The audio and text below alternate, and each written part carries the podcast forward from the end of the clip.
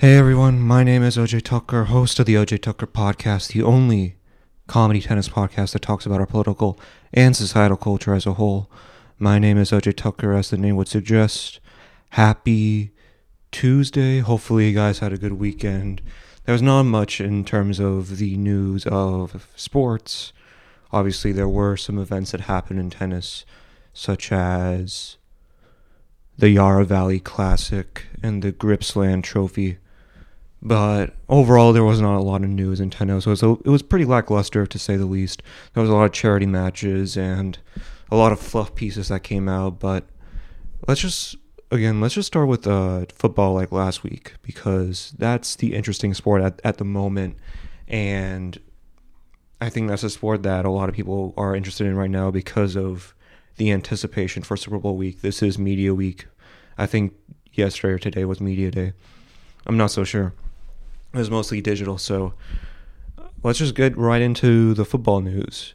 So on Saturday night, around 10 p.m., if I remember correctly, there was a big trade that happened between two teams, the Lions and the Rams. And the Lions sent Matt Stafford to the Los Angeles Rams for two first round picks, a third pick, a third round pick, and Jared Goff for Matt Stafford the Lions got the two first round picks, Jared Goff and a third rounder. And in exchange, the Rams got Matt Stafford. And my original thoughts about this trade was that the Lions absolutely won this trade. Obviously, the Rams have a pretty good quarterback right now. To me, he sort of reminds me, as, as I said with Philip Rivers, he does remind me of a Drew Bledsoe, where he's this good quarterback uh, on the cusp of greatness, but at the same time hasn't really won a Super Bowl ring and has had some inconsistencies with his play. Again, not all of it's his problem or his fault. It's more of the Lions coaching staff and the Lions head office and general management in general. But at the same time, it is a good trade for the Lions because of the fact that for the next two years, not this coming year, but for 2021 and 2022 specifically, they now have the ability to get two first round picks from the from the Rams. Now that's assuming that the that the draft picks will be in the 20s to lower 30s because the Rams are probably going to go to the Super Bowl or or or uh, will be in the thick of it when it comes to the Super Bowl. But still, I think the the Lions won this trade because not only do you have Jared Goff, which a lot of people say that Jared Goff is an okay quarterback to say the most about him. I mean, he's he's okay. I mean, he's not that great. There has been times when he hasn't really stepped up and really delivered those big time throws whenever the team needed it the most, but more often than not, he has had a good I'm sorry. uh, he has had a, a good play, you know, and I think Jared Goff is someone whose talent is still there to be seen. If you surround himself, if you surround him with good players and with a coach that can actually listen to him and listen to his demands, then I think he's going to be a, a good, a, a fairly talented quarterback. I don't think that's really saying that much for Jared Goff, to be honest with you. But again, I think he's a good quarterback, and if you if they use those two first round picks for Jared Goff, whether it's a left tackle to avoid the pass rush and can step up in the pocket to deliver to receivers such as Amendola. We'll get to Amendola in a second. I mean, he just completely obliterated Belichick uh, last Sunday with his comments. But yeah, if you surround him with a good left tackle and a good outside wide receiver, then I think you'll have a fairly good team for the Lions and a team that can build off those trades, those draft picks, and above all, just a good team overall. I don't think the Lions will go nine and seven.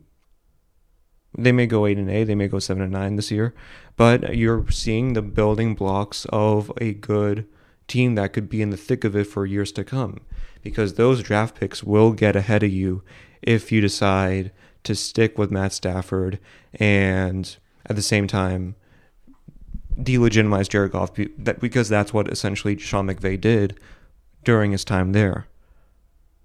So I think it's going to be interesting. I think it's going to be enticing, and hopefully, the Lions can get the best of it. But again, you're you're trading away a 33 year old quarterback to the Rams. I mean, this is totally on the Rams to be honest with you, because for them they only have like a two to three year championship window, and if you're not able to do it because of lack of draft picks, then it's going to bite you in the tail, you know, for lack of of, of a worse term. You know, uh, I I do think that if you sort of bankroll your future on a 33 year old quarterback who hasn't really won anything in the league. I mean, he's a good quarterback, don't get me wrong. I think Matt Stafford is a very durable quarterback and he's someone that you can rely on, but at the same time, I don't think I don't think it's there in terms of having a playoff window with him because we haven't really seen him 2 minutes left to play in the fourth quarter at their own 25 yard line and come back from behind in those key matches whether it's in the divisional round or in the championship round. I don't think we've really seen that from Stafford. He is a good quarterback, don't get me wrong. I think a lot of people underrate him because of his affiliation with Detroit and everything that Detroit touches turns to dog crap, uh, for lack of a over worse term. But I do think that if the Lions maneuver this, they can eventually win the trade it's going to be hard because they are Lions and you know they have proven that they're not necessarily the best when it comes to utilizing their draft picks in the past five ten years. Obviously, they had Matt. They drafted Stafford. They drafted Calvin Johnson, but in in terms of keeping the talent around, probably not the best example to use when it comes to the Lions. So I do think that with Stafford, you're going to see a lot of upside to him, but I think it's only going to be seen through the regular season. I think the playoffs really expose individuals who haven't really been in those situations and more importantly don't necessarily take it into account. And I'm not saying Stafford doesn't take it into account, that's not what I'm saying, but I do think that it's concerning when you have when you trade away your starting quarterback to future first rounders for a quarterback that hasn't really been in that situation or hasn't really been in that scenario. I'm not diminishing Stafford. I think he's a good quarterback, not a great quarterback, a good quarterback, but at the same time, you can't really discount the intangibles when it comes to having those players. And maybe Jared Goff isn't that player, and you know it looks to me like he, at times, is at best a Joe Flacco, a person that can do well with this with the right amount of talent, but I don't think we're going to find that through Stafford. I, I just don't think so. And again, as I, as I said before, or as I said earlier, if you surround Goff with good talent, obviously their defense is sus- uh, suspect to say the least. I don't think their defense is that great, to be honest with you. I mean, they were like ranked dead last in most categories last year. But if you surround them with an outside wide receiver that can fill the uh, role of Calvin Johnson. I know that's going to be hard. And if you get a nice left tackle, then I can easily see them with the thick of it with the Rams and the Seahawks and maybe the Cowboys. I don't know. But again, this was just a ballsy move by the Ryan by the Rams, the Lions. I almost said Ryans. Shane Gillis is is uh, is uh, pleased with that one. Shout out to Shane Gillis. Go su- go support Matt and Shane's Secret Podcast. Great, great podcast. But again, this was a, a pretty ballsy move by the Rams because, again, you're trading away your future for a two to three year window. And if that two to three year window closes, then that general manager, that coach in general, Sean McVay, it, eh, I mean, it's it's not going to go well, you know, for them. They may they may not only see uh, a chopping block for them in terms of not staying with the Los Angeles Rams after those two to three years. But I mean, you could see other people in inside their immediate circle leave as well. You know, so again, I, I, I don't think it's going to be beneficial for McVay if this falls flat on his if he falls flat on his flat on his own face because of this move, and you're going to see the long term repercussions of this if he does, in fact, not win a Super Bowl or even get to it. Because, again, while Stafford is a good quarterback, he hasn't really been in those situations. He hasn't really been the person that can really come from behind and get you a victory in that environment because of the fact that the Lions haven't really been in the playoffs for that long. And this sort of parlays into the next topic that I, will talk about about Stafford, which is that Matt Stafford. There's been reports on Sunday that Matt Stafford asked to not be part of the Patriots. He asked the Lions general, uh, the Lions general management, the management of the Detroit Lions, that he wants to be traded anywhere besides New England. And that should be concerning. You know, as a Patriots fan myself, that's concerning to me. Extremely concerning because it, it sort of shows you that Brady wields power and that ghost of Brady is still within Gillette Stadium. Because I don't know if you guys saw yesterday, uh, Danny Amendola was interviewed by Nick Wright of Fox Sports One. And Nick Wright is, in my opinion, no different than the Stephen A's and the Max Kellermans. He's going to say things for attention, and that's part of the economy that we live in is the attention economy, the data attention economy. But Nick Wright was interviewing Danny, Danny Amendola, and he sort of wanted to get his thoughts on Tom Brady going to his 10th Super Bowl. and it still is weird for me to say 10th Super Bowl because I'm not used to like that number in and of itself is just mind-boggling. Ten Super Bowls for a single player. I mean, hats off to Brady, but hair plugs for Brady. Did you see his hair plugs? They're so they're so bad, man. But anyways, uh, he was at, he asked Danny Amendola uh, about Brady and just about who he is as a player and how much he means to him. And Danny Amendola basically put it in the, these succinct words where he's like, yeah, if you look up Patriot Way in the dictionary, you look at Tom Brady. And to me, I sort of viewed it as like a slight dig to Belichick after the 2017 AFC Championship game. Because if you don't remember that game, it was against the Jaguars. And Tom Brady had this lingering thumb injury during the entire pre prelude to that game and also during the game itself. And Danny, Danny Amendola was the quintessential receiver for Brady, and that's sort of how Tom Brady and the New England Patriots faced off against the Philadelphia Eagles. But Belichick was asked about Danny Amendola after that game, and he was like, "Yeah, if you look at the definition of a good football player, you'll get Danny, Danny Amendola." So I sort of saw that as like a subliminal shot to Belichick. And again, the the Patriot model is sort of let's let's get you a pay cut so that you can be a part of this system.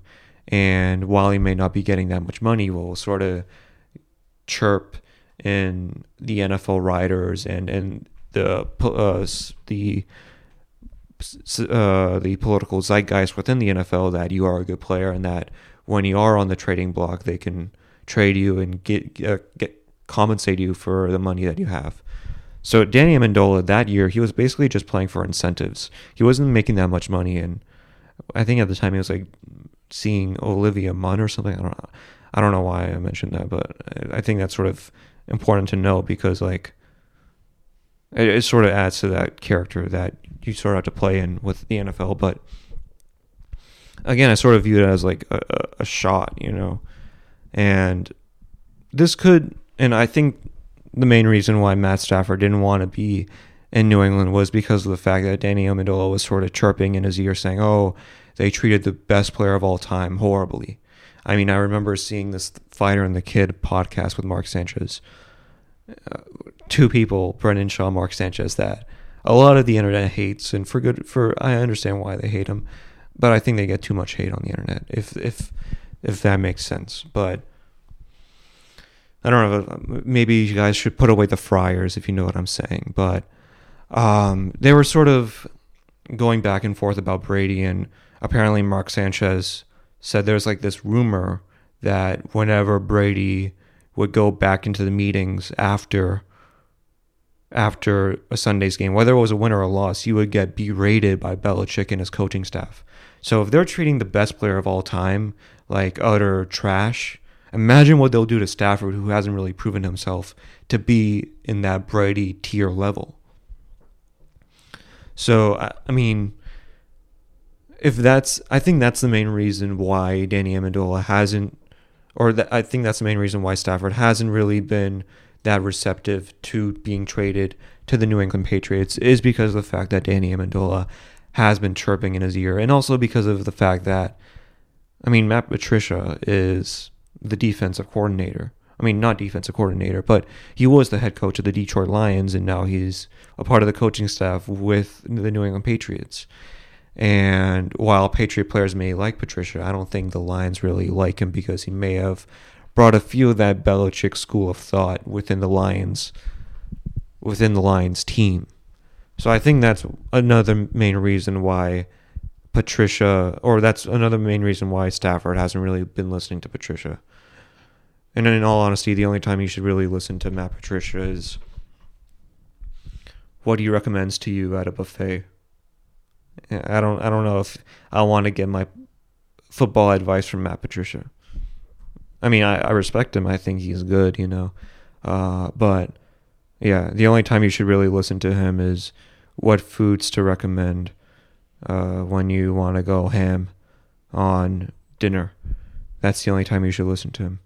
Uh, so yeah, I mean, I think that's the main reason why he, he asked not to be traded is because of the affiliation with Matt Patricia in the past year or so, for the past year and a half, and because of Belichick's treatment toward Brady and towards other individuals within that Gillette Stadium.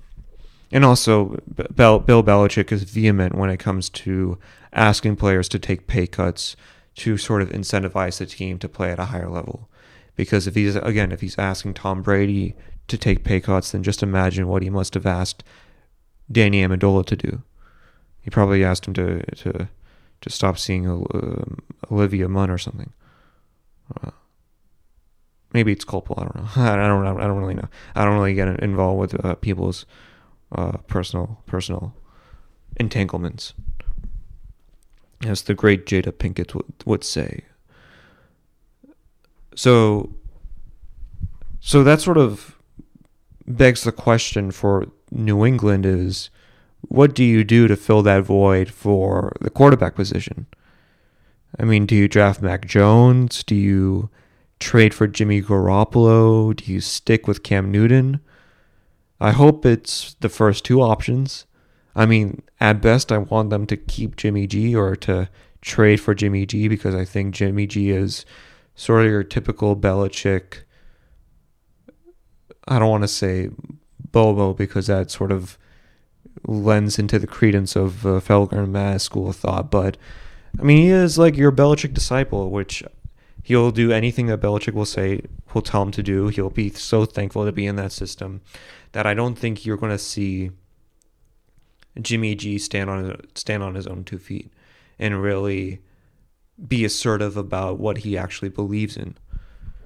So, I mean, what do you really do at that position?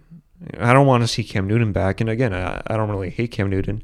I think he's past his prime. But to be honest with you, if you put Cam Newton in, then you're basically just throwing away the season. You're just getting another 6 and 10, 5 and 11 season. And you're just going to have to draft better players. And the one thing about Belichick in the past four or five years is that he hasn't really been known to be drafting good players at that high of a position obviously you got Jimmy G, you got Dont'a Hightower, but that was like six, seven years ago at this point. I mean, lately it hasn't really been that well for that first round draft choice. And when you see Mac Jones, I mean, Mac Jones is an Alabama is an Alabama quarterback, and whether it's Greg McElroy, I would even put Brodie Croyle in that list. Obviously, Brodie Croyle but even AJ McCarron. I mean, you just see all these Alabama quarterbacks that have played tremendous in college level at the college level, but when it comes to in the professional level, they really haven't won the starting jobs or they haven't really play like they did in college, it sort of lends into the into the widely held consumption uh, assumption, not consumption, assumption that maybe Alabama quarterbacks haven't really done well at that level because of the fact that the college system is so different than the football system.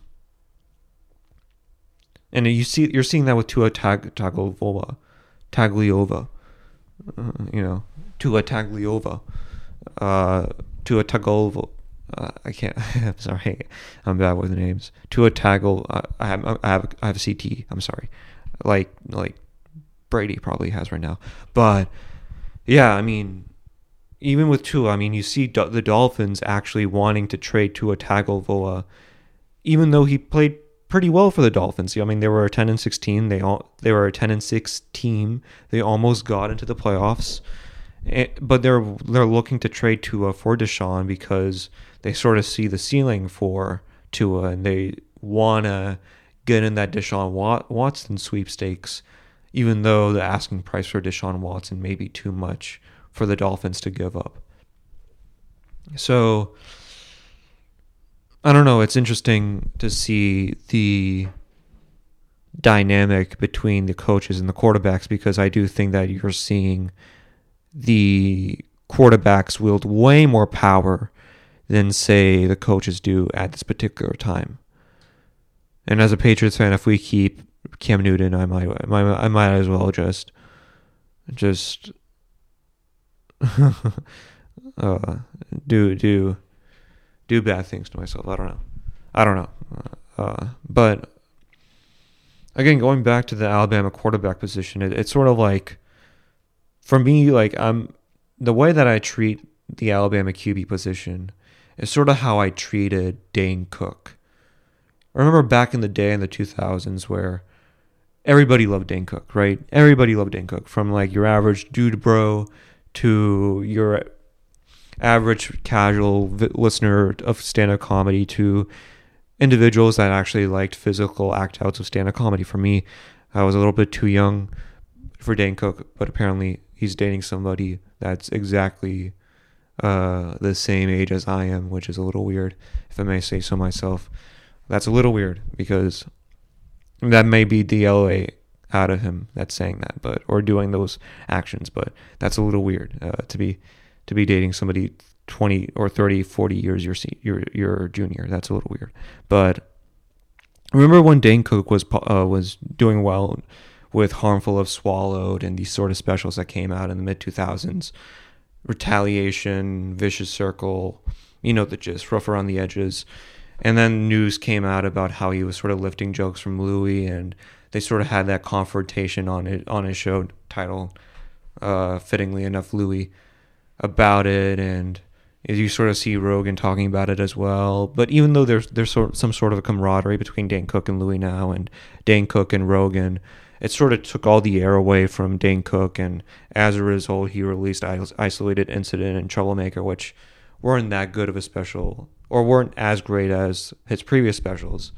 But during that time, I believed in Dane Cook. Like I actually liked Dane Cook, and for a time, I actually did believe that the Alabama quarterbacks could stand on their own two feet and could actually make a name for themselves outside of the Alabama quarterback position, outside of that college level play.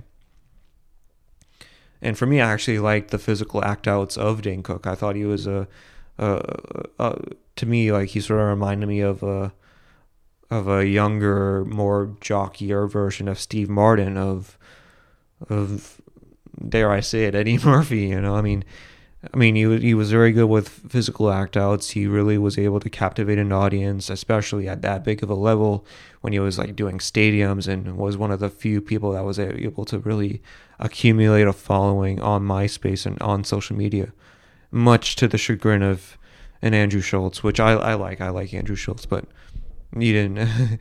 again, you know, Dan Cook was the one that kind of started the internet boom. Not taking away anything from Andrew Schulz, I just think that Dan Cook was the person that started that internet boom for stand-up comedians. But again, I liked his physical act outs. I really liked his his humor. But when you sort of hear the critique of Dan Cook, and when you sort of hear individuals saying how he's sort of this low level slapstick humor kind of individual that doesn't really say anything, then it sort of makes you rethink about Dane Cook. And again, I'm not one of these people that comedians have to say something on stage. Because again, like we're doing this for drink tickets, you know, like we're doing this, as Dan Soder would put it, like in the back of an arcade facility. Oh, I mean, we'd do this for nothing. We'd do this for French fries if we could get paid for to do stand up comedy. You know, like I mean, the amount of times that you have to do free labor for stand up comedy. I mean, I mean that's that's a, that's a good chunk of change in your life. But again, if you're able to maneuver on social media like Dan Cook or an Andrew Schulz, then I don't think you have to go through that burden. And again, like I don't really get like why people often go after low low level comedians for just like for just taking it not so seriously because again it's it's just comedy at the end of the day we're not changing people's minds we're not trying to change how we think of our current state of military or our current economic or political affairs or societal cultural affairs we're not. If anything we're dumbing down these affairs and not taking it or actually delegitimizing them because we're joking about it. We're not really taking it seriously. So i mean this idea that comedians can shape the world with their art and with what they're saying i mean I mean, that's I mean that you're living in make believe land if you really believe in that. I mean, you might as well believe in the idea that Robinhood acted alone when they decided to halt trading for GameStop stock. I mean, it's just as dumb and as pointless as that.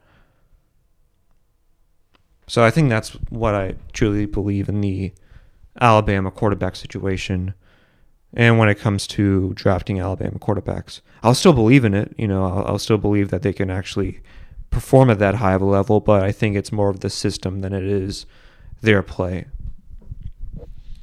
But again, Nick Saban, Bill Belichick really do have a camaraderie that is not there with other college to professional head coaches.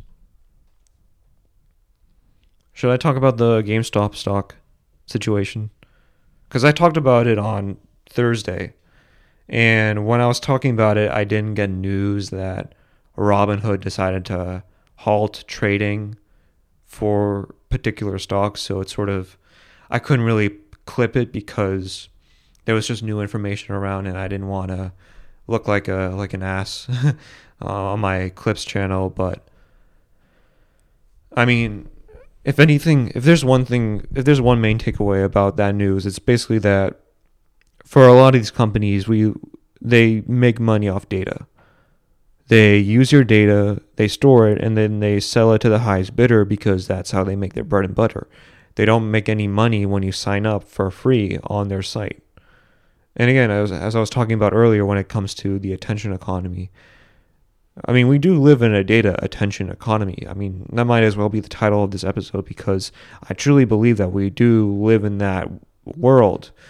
I mean, if you're not paying for a service, you're not a customer. You're simply the product. And these companies will take your data and sell it because that's how they make their money, as I was speaking to previously.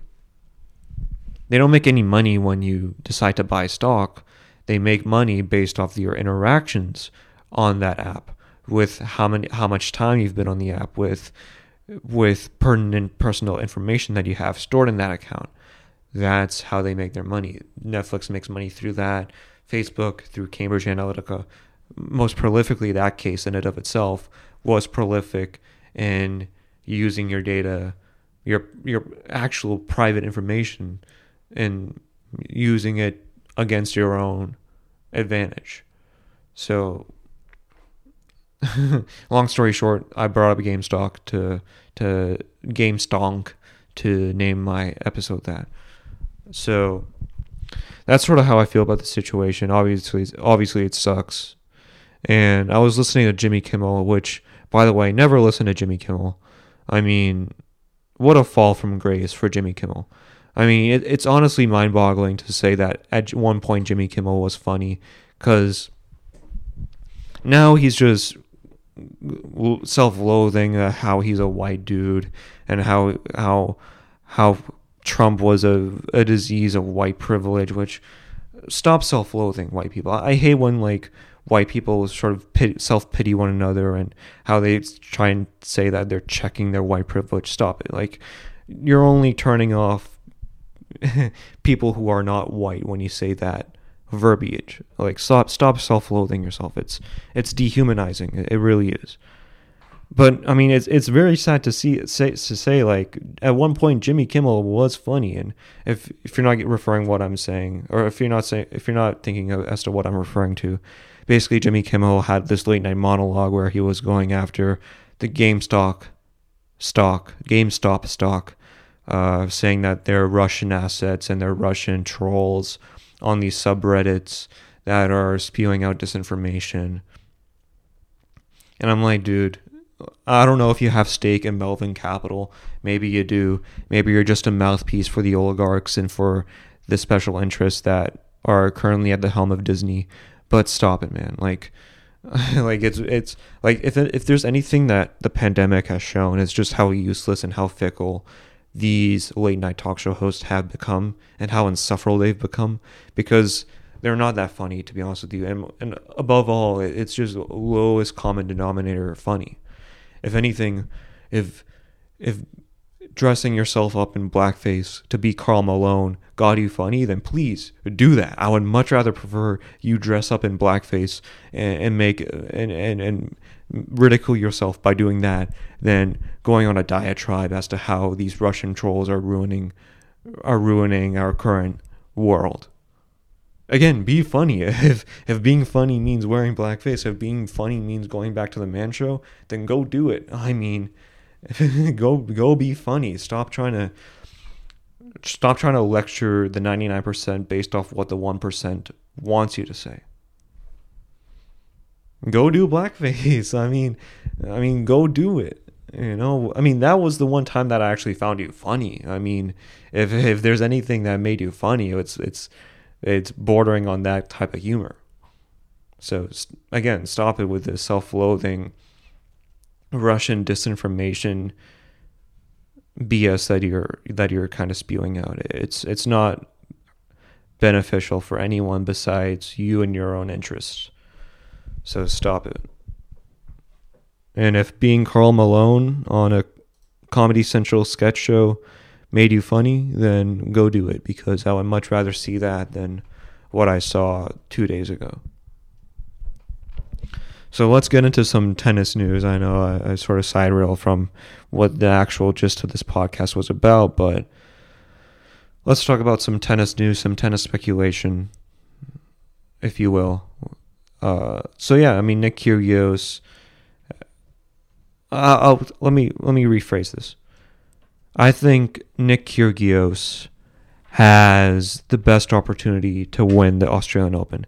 And I know that may be a controversial opinion for some, for many, but I really do think that Nick Kyrgios has the ability to play pretty well, to play a, at a successful level. You know, I mean, I I know a lot of people are going to say that, oh, I mean, Nick Kyrgios doesn't really take the sport of tennis seriously. He his best performance at the Australian Open was five years ago, six years ago, uh, where he got a quarterfinal finish. I'm with you on that. I understand where you're coming from. But lately, what I'm hearing from his camp, what I'm hearing from his coaches, from his staff, he's done pretty well, and, and they've had nothing but positive things to say about Nick Kyrgios. And I mean, I think his coach was saying like a week or so ago that Nick Kyrgios has been playing the best that he's ever played tennis, and again, I don't know the the truthfulness behind it, but because obviously they haven't been practicing, they haven't really been going on those on those courts. But I mean, he's proven himself to be a good tennis player, and I do want to see him succeed. I do want to see him compete at that high level, playing against great tennis players such as Nadal and obviously Djokovic with what he had to say about Djokovic two two weeks ago. But I want I want to see him do well, and I think that the more attention that Nick Kyrgios generates for the product, the better the sport of tennis will be in the long run. You're not gonna you're not gonna make money just by talent and talent alone. You really need the outside buzz. You really need to bleed into the pop culture sphere as well. You really need to build up that anticipation so that the casual viewer can be enticed into watching a product. And I do think Nick Kyrgios has that ability. And not only that, but I, I mean, him on the tennis court is a sight to behold because he really relies on the, on those flashy plays, whether it's that underarm serve or whether it's going in between his legs to sort of hit it, not in a Federer way where Federer hit hit in the back, but like an actual tweener where it's like forward, it's facing the opponent. Again, all of that adds up and culminates to an exciting finish, an exciting match. And if he's able to stay in the thick of it and take it seriously and not meander into what I would say is uh, clownish behavior, then I think Nick has the ability to to win it all. I know that's asking for too much from Nick Kyrgios, but I think Kyrgios can but perform at a high level if he takes it seriously and surrounds himself with with people that take it just as as much, if not more seriously than he takes it. I think that's what's going to be the end result for Kyrgios a man that has the talent, but if he's not able to take it seriously, then what's the point of it? What's the purpose of it? All right, so I got into some football news, got into some GameStop news as well. Got into some, got into some tennis news as well. Let me just get uh, let me just end this podcast by giving you a recommendation. Usually, for the past two, three weeks, I've been giving you recommendations as to what I've been watching, what I've been consuming, whether it's art, whether it's music or literature or films or whatever it is. So let me just give you, and I know this is a very normie recommendation, but the thing that I'm recommending to you for today is Machine Gun Kelly's Tickets to My Downfall. I know Machine Gun Kelly is cringe. I know that he probably entered the pop punk the pop punk sphere to to sort of alleviate himself from any damage that he might have got, gotten from Eminem. I actually liked Rap Devil way more than I did Kill Shot. That's just personally what I, I'll say. I liked Rap Devil. I thought Rap Devil was a good, good track, a great track. To me, to be honest with you, and maybe he's just doing this to entice women my age to go to his concerts and to have questionable groupies around him. Maybe that's it. Maybe that's the case as well. I mean, he's pretty. He's doing pretty well with uh, the Transformers chick, but I like the album. I like the album. It reminds me of. I mean, honestly, it's a homage to everything about pop punk, whether it's My Chemical Romance or Paramore, and obviously with Travis Barker on the drums. Blink 182. I mean, it's a good album. I'm sorry, I like several songs off the album. Forget Me Too is a great one. Body Bag, which is on his extended cut with Yungblud, is awesome as well. I actually like Drunk Face as well. I, I mean, I like the song. You know, I mean, I, whenever I'm like driving in my Accord, I know fancy car, but whenever I'm driving in my Accord, it's like, man, the song just fits perfectly with it. I mean, there are a lot of other songs that I like about this album as well. The interludes are okay as well. I mean, they're not that great, but I mean, it's a good it's a good album. It's one of the best albums of 2020, in my opinion. And again, I know we've been depleted because of COVID due to people not getting studio time and studio space, but this is just a great album. I love it. MGK can do no can do no wrong when he's in the pop punk sphere, and I can't wait to see him perform live. I'm definitely going it's going to be weird because it's going to be like I mean, I can just see the the audience and it's going to be a lot a lot younger than me. If anything, the male bathrooms will be a, a lot shorter than the other way around. So, MGK tickets to my downfall. Go check it out. I, he really he recently performed on SNL and he performed the tracks only and my ex's best friend with I don't think blackbear was on it, but was on SNL, but he was on the track, and he did well. And I think with the news about him on SNL, I just thought it was fitting to recommend it. So, anyways, with that comes another episode of the Ajay Thakkar podcast. Guys, thank you so much for listening. Be sure to subscribe and click on the bell icon if you're watching on YouTube.